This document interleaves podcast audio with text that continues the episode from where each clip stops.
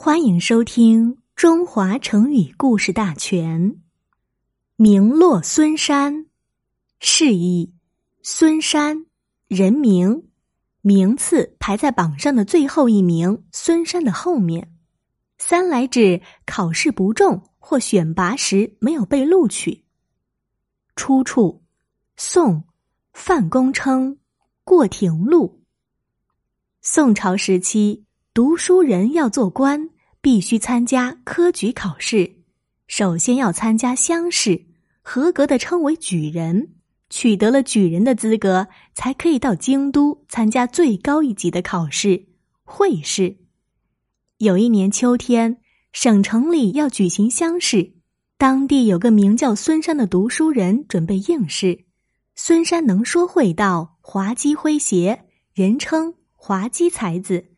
乡里人对他中举寄予厚望，临行前，一位老人特地来拜访孙山，请他与自己的儿子一起去应考，以便儿子能得到一些照应。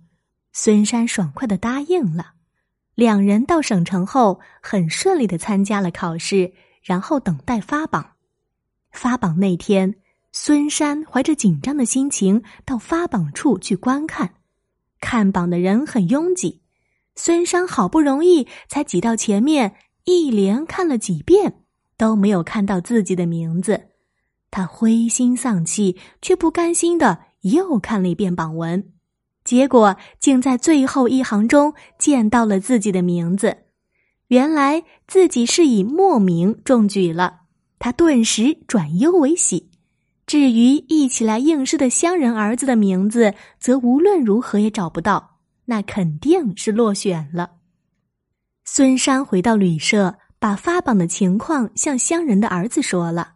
对方听说自己榜上无名，闷闷不乐，便想在省城逗留几天。孙山归心似箭，第二天一早就回乡了。孙山回到家里。乡邻们得知他中举，都向他来表示祝贺。那老人见儿子没有回来，就问孙山儿子是否也榜上有名。孙山没有正面回答，而是诙谐的念了两句诗：“借名近处是孙山，贤郎更在孙山外。”原来呀，当时中举后再去京城会试的。都由地方借送入仕，所以乡试第一名称为借员，榜上的举人名字都称借名。这两句诗的意思是：举人的最后一名是我孙山，你儿子的大名还在我孙山之后呢。